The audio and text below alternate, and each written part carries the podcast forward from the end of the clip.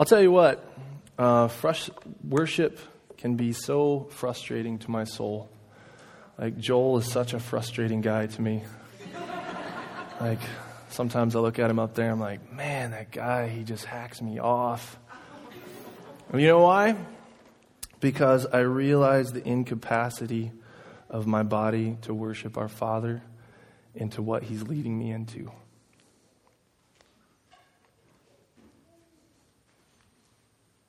It frustrates me. My body's being frustrated this morning. I'm feeling kind of sick too. So I got a, a, little cough in the back of my throat that's like developing. And I'm like, Father, I'm trying to give you the high praises that you're worthy of. And my body's not getting in line with me. It's sick. It's pervaded by sin and it's dying. And I hate this. He says, Peace, be still. Your light and momentary troubles, light and momentary troubles, are nothing in comparison to the weight of glory that will be revealed in you. And so this morning, I was frustrated by our brother Joel. He's such a passionate guy. He sees he sees our Father's heart. Um, our Father has captured his heart. And Joel has a keen eye for its beauty and for what it's worth. And he longs to lead a people in worship before the throne, worship that is appropriate for our Father's glory. And it frustrates me. And it's good. Jesus had words for us when he called his disciples on, on the Sermon on the Mount. And he goes through all these things and, and he says that people, people are blessed in certain states. As he goes, he goes through the list and he starts out Blessed are those who are poor in spirit. As being a leader, I would think the people that I'm calling to follow me, I don't think I would start out with blessed are those who are poor in spirit.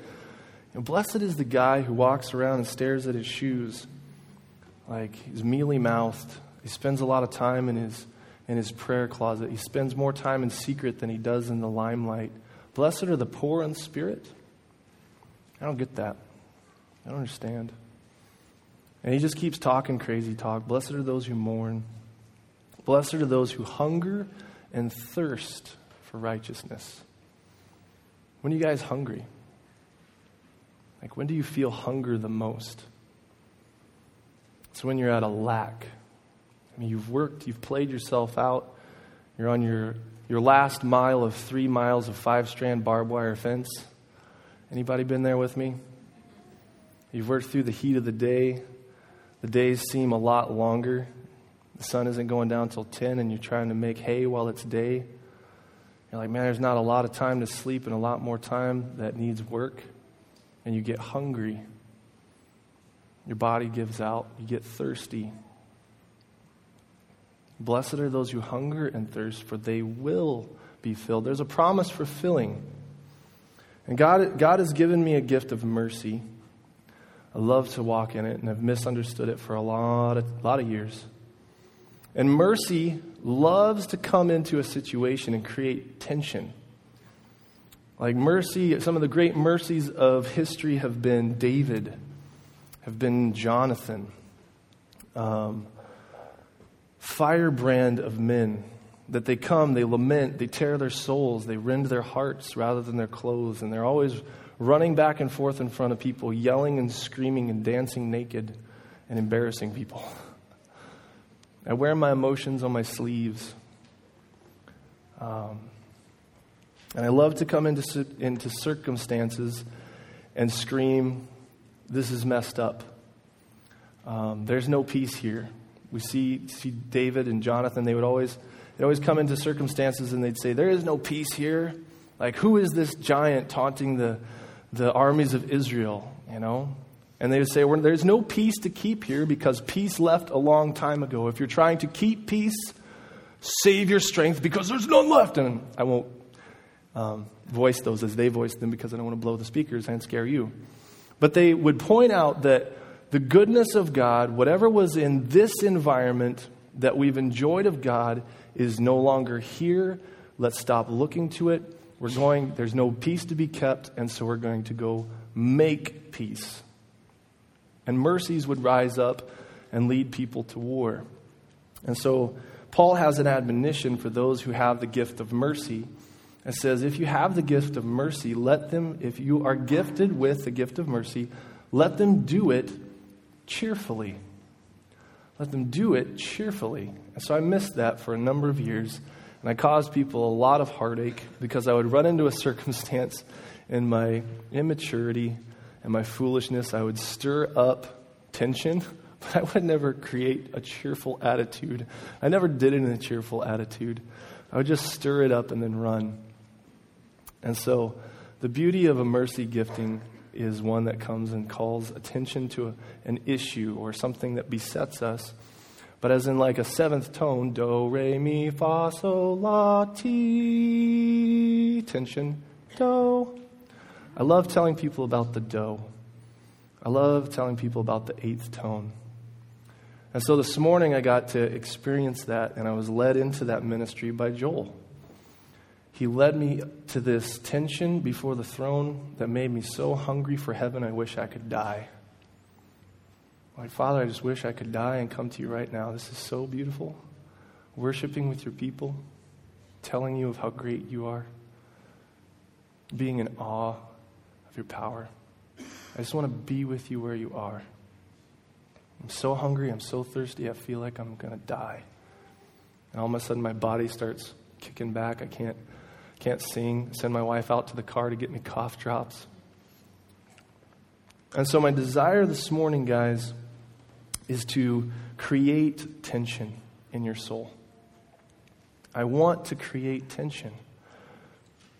I want to build a hunger in you for God's ways, such that you would hunger so much after His heart that your desire to be with Him where He is would inspire you to accept death joyfully. That you would say, Father, man, I wish I could die to come and be with you right now. Honestly, the only way that my day could get better right now is if I died. That's the only way. And it would be a lot of fun. And so, my desire is to, like Joel's guitar, create tension that's balanced in the spirit. That it's not too tight, it's not too loose, it's perfectly tensioned to the heart of God, and that He can have His revelation in it as He pinches up and down the neck and makes these beautiful songs of worship in our lives. So, my desire is that we could be more in tune with God's Spirit by the time we leave here. And for that, we need His presence. I cannot do that. So I'd like to pray and invite him to be here with us. Heavenly Father, we so love you. Your ways are altogether lovely. They aren't our ways, they're high above ours. But Father, you speak your love for us, you speak your desire for us you complete the impossible by revealing your ways to us. You're not hiding our lives from us, you're hiding our lives for us so that we can know of the joy of discovering Christ. So that we can have it revealed in our hearts that He is relentlessly pursuing us. So, Father, I pray that you would reveal more of our life to us this morning. Reveal more of your ways to us so that we can be more in love with you, that it would inspire us, give us passion to run after you, to long for death with joy and freedom, so that we can walk in your life and in your perfection. Holy Spirit, I pray that you would come here and that you would do that. Impart the impossible to us. Pour out your good gifts. It's in your name that I pray. Amen.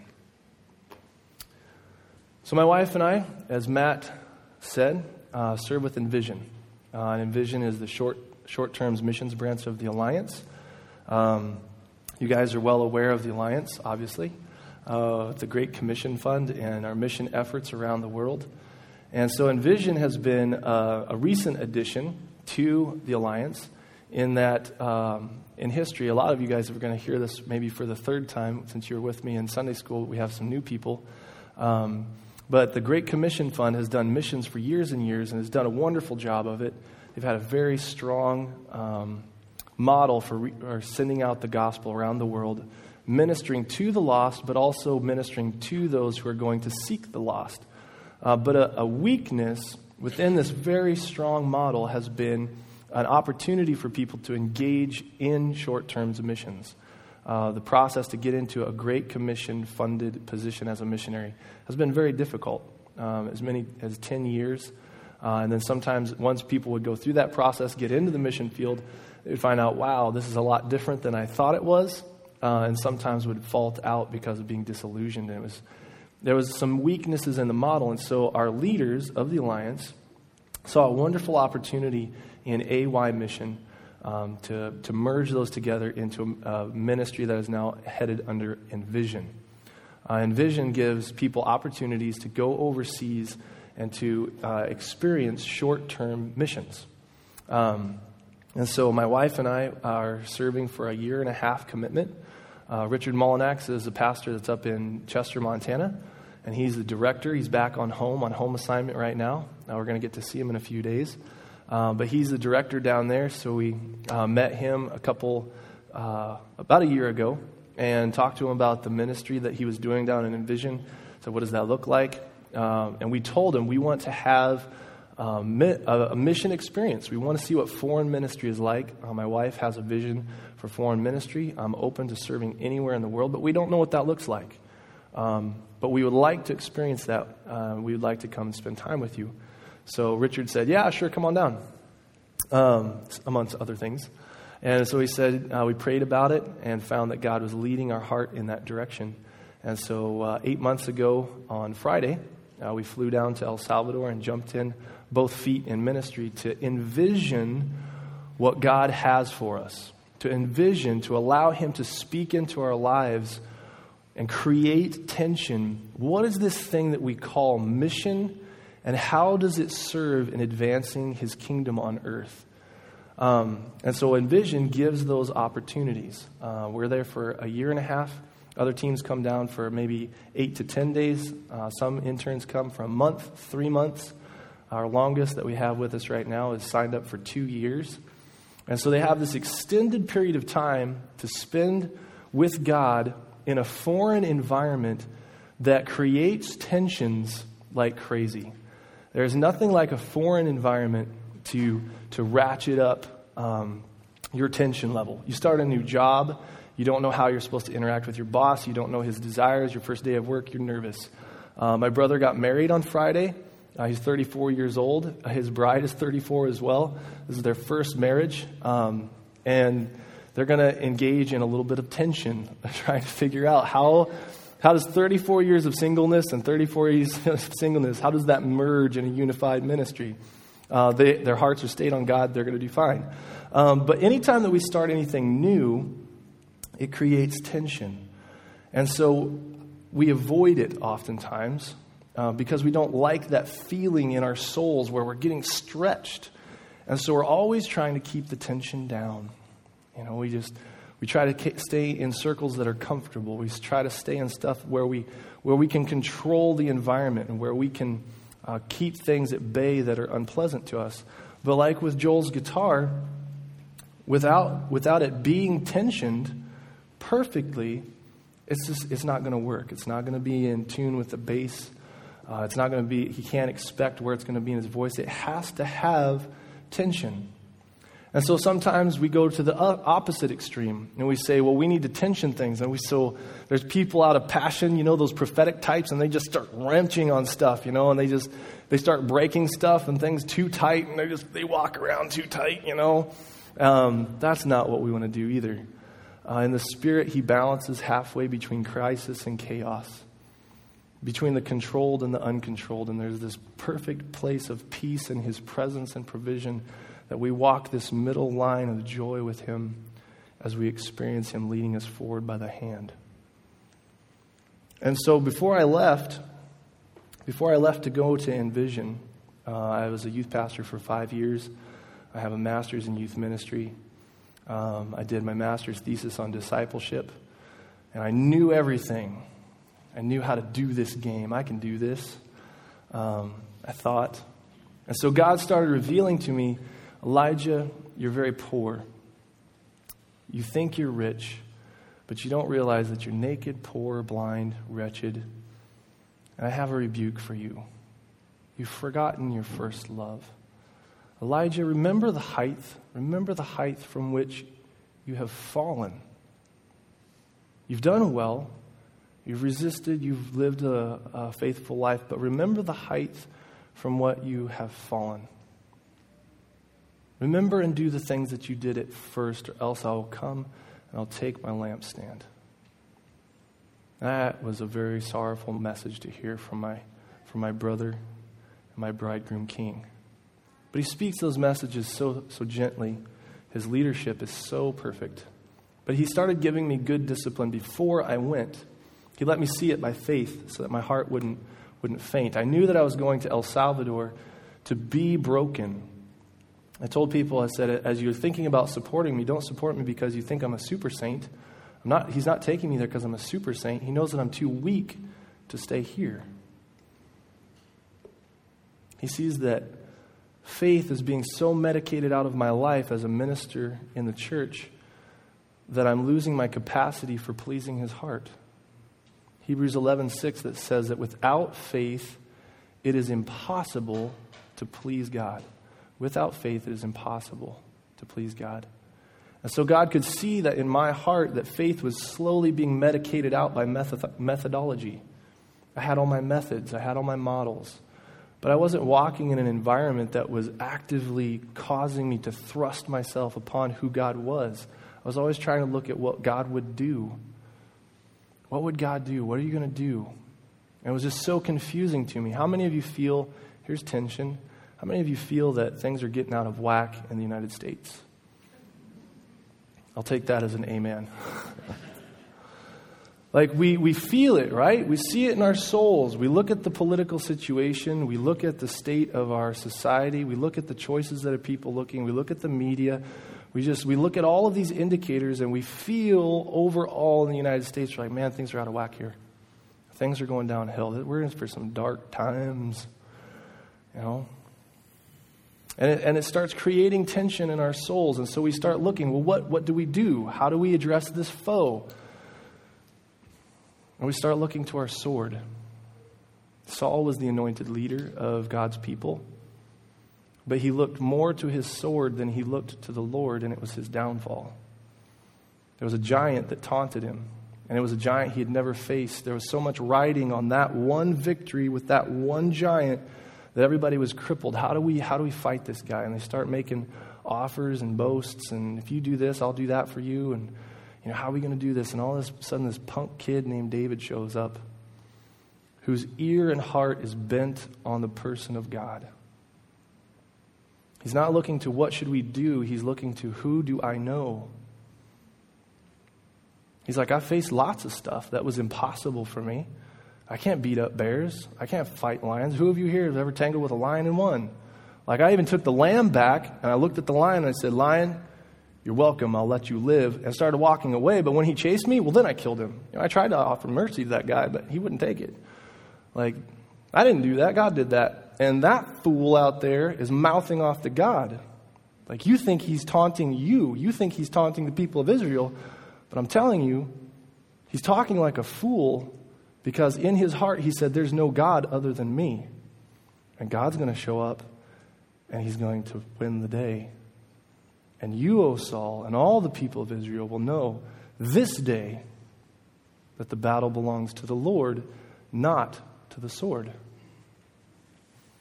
And so God could see that that was starting to happen in my heart. He was starting to see that I was looking to my sword. I was trusting in my sword and not in the Lord. And he said, I need you to be David.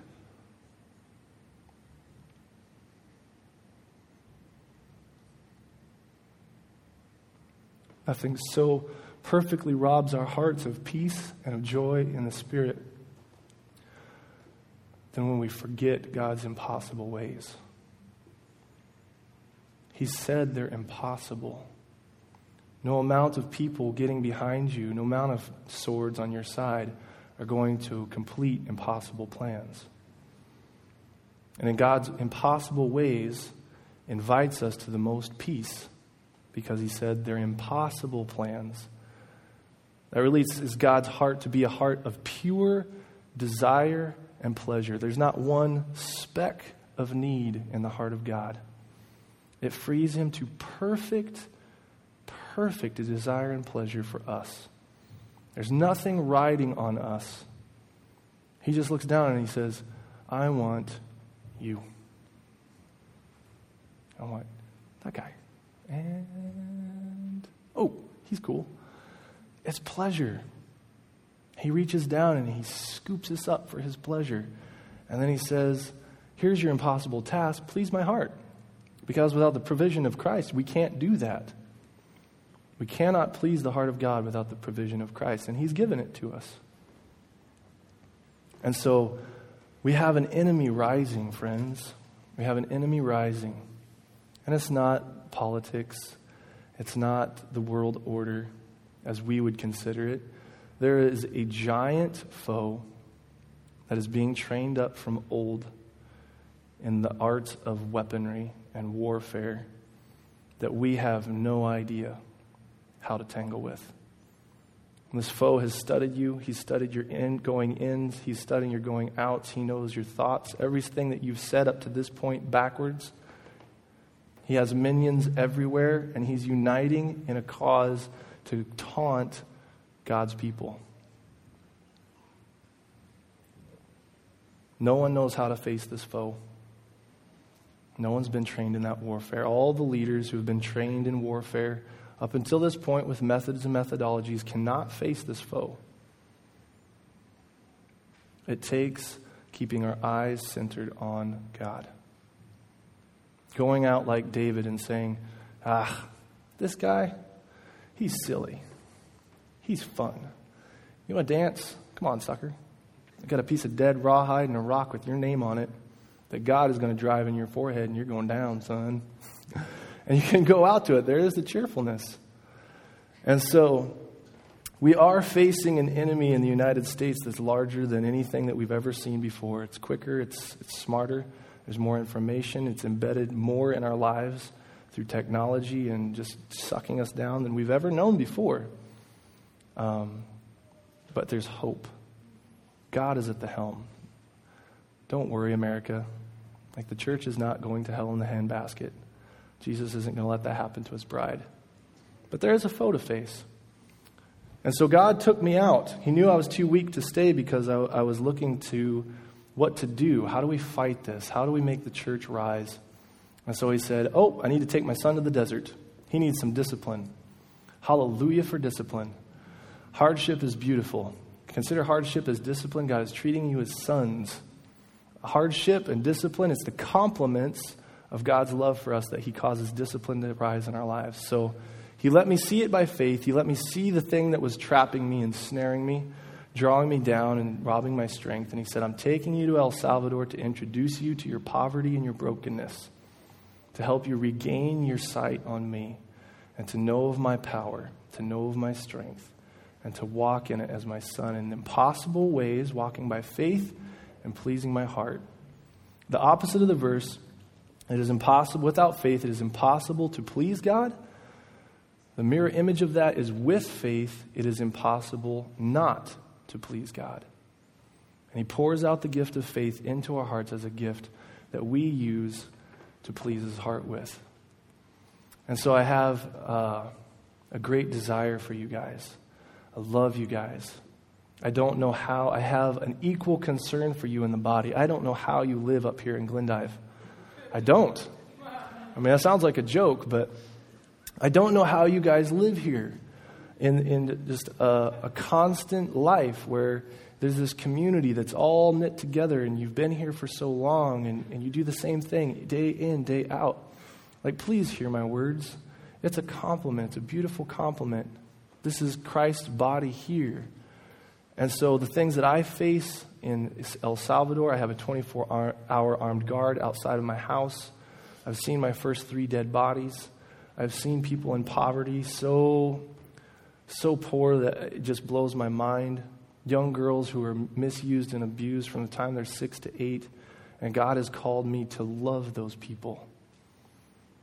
Not just the young girl who's being abused, but to look at the abuser with the eyes of love and say, God has crafted you for his image. You are under a horrible bondage to sin, and God longs for you to be around his throne, worshiping beside me. I'm going to give my life to keep you by my side, worshiping before the Father in heaven, because I need my worship to be bigger. That's the grace and faith that God has poured out into my heart. I don't expect you to come there and live the way that I do. But I, I look at your ministry field and I say, How do you guys live here? Man, God's grace to you and your, your faith, man, so beautiful. And so I come offering my strength, telling you of brokenness, of things that cause me pause and to wonder whether or not God is good. And I look and I say, Father, I, I see what you're doing, and it's not matching up with your word, and it causes me to be so disillusioned and disoriented in so many ways. But yet, by faith, I'm going to call you good because you cannot deny who you are. You're faithful. And so he's pulling my eyes off of what he's doing and what's happening in the world around him, and just to look to who he is. And as I discover who he is, then I know what to do. And you can't keep me from doing it. And so, out of that, we're developing a ministry called Broken. That God has a desire for broken people. He desires the young, He desires the old, He desires the perpetrator and the victim. He has a heart for all men, and sinners are so attractive to Him. And so, out of this place of tension, this place of saying, My goodness, well, how do we face all of these issues and all the issues of brokenness, of poverty, and of abuse, and of violence in the world, and the things that just seem to be getting worse? How do we strive for your glory? How do we do this? And he says, I have a heart for the broken. First, Elijah, I have a heart for you. That he's bringing awareness to my brokenness and my, my poverty uh, through the power of his grace.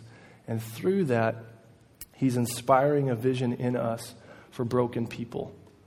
So we have a ministry that we're starting uh, that seeks five different people groups um, abandoned infants, um, when ladies who are trapped in prostitution, engaging in their work, they wind up producing babies.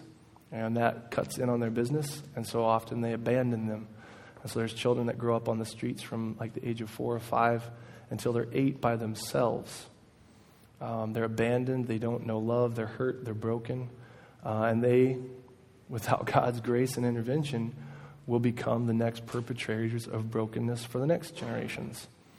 And so we're starting with abandoned children, abandoned infants, taking them in, ministering to their needs. Next, we, are going to seek after uh, impoverished families, impoverished and at risk families, uh, people caught in addictions, um, women caught in sex, sex trade and sexual trafficking, um, and finally, gangsters and ex prisoners. Uh, and we're going after them because they're beautiful to us. We need to throw ourselves at their feet. We have a desire to throw ourselves at their feet to learn from their brokenness and to be released to the joy with Christ of chasing them, of knowing what it's like to display God's grace for broken people so that we can understand His love for us more. So we're chasing broken people in El Salvador. Um, and my invitation to you guys is don't be afraid. Don't be afraid of the tension. Don't be afraid of the danger. Look to the Father's heart. Ask Him how He seeks people out. And say, Father, I want to chase broken people with you because here's my promise to you in Christ that as you go in faith, as you go in the heart and mind of Christ, empowered by His Spirit, to seek and to save the lost as He did, you will find a new revelation of Christ there. You will find a new empowerment of His Spirit that wasn't possible for you in your safe lifeboat, aside from jumping on the water and going out to Him. So I want to tell you of the tension, bring awareness to who we're up against and the traps, but then to be cheerful in saying, friends, faith expressing itself in love is the only thing that counts. Fix your eyes on the impossible tasks around you in your community. Minister to the heart of God and bring, bring pleasure to it.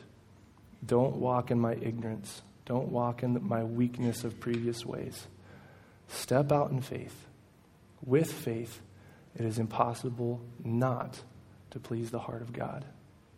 Ask Him to reveal it to you and then do what comes out of it. Let me pray for you guys. Father, I thank you again for your ways, that they're altogether perfect your ways are so wise that they seem foolish to us. That you would ask us to die in order to have life. That you terrify us with the impossible to give us rest and peace. But Father, they're so perfect because they so perfectly pr- protect us from pride while enabling the greatest presence of your Spirit and of your provision to sustain us. Father, continue to open our eyes to see the beauty of your yoke, to see its lightness, and to see the rest that comes in taking it up in your spirit. Father, do not take us out of this world, but do protect us from the evil one. We love you so much. We can't wait to come and worship you face to face. Keep us faithful in this race. Don't let our hearts become weary to turn aside, but let us embrace brokenness. Let us embrace brokenness, becoming meek and gentle, usable for your kingdom. We love you, and it's in your Son's name that we pray. Amen.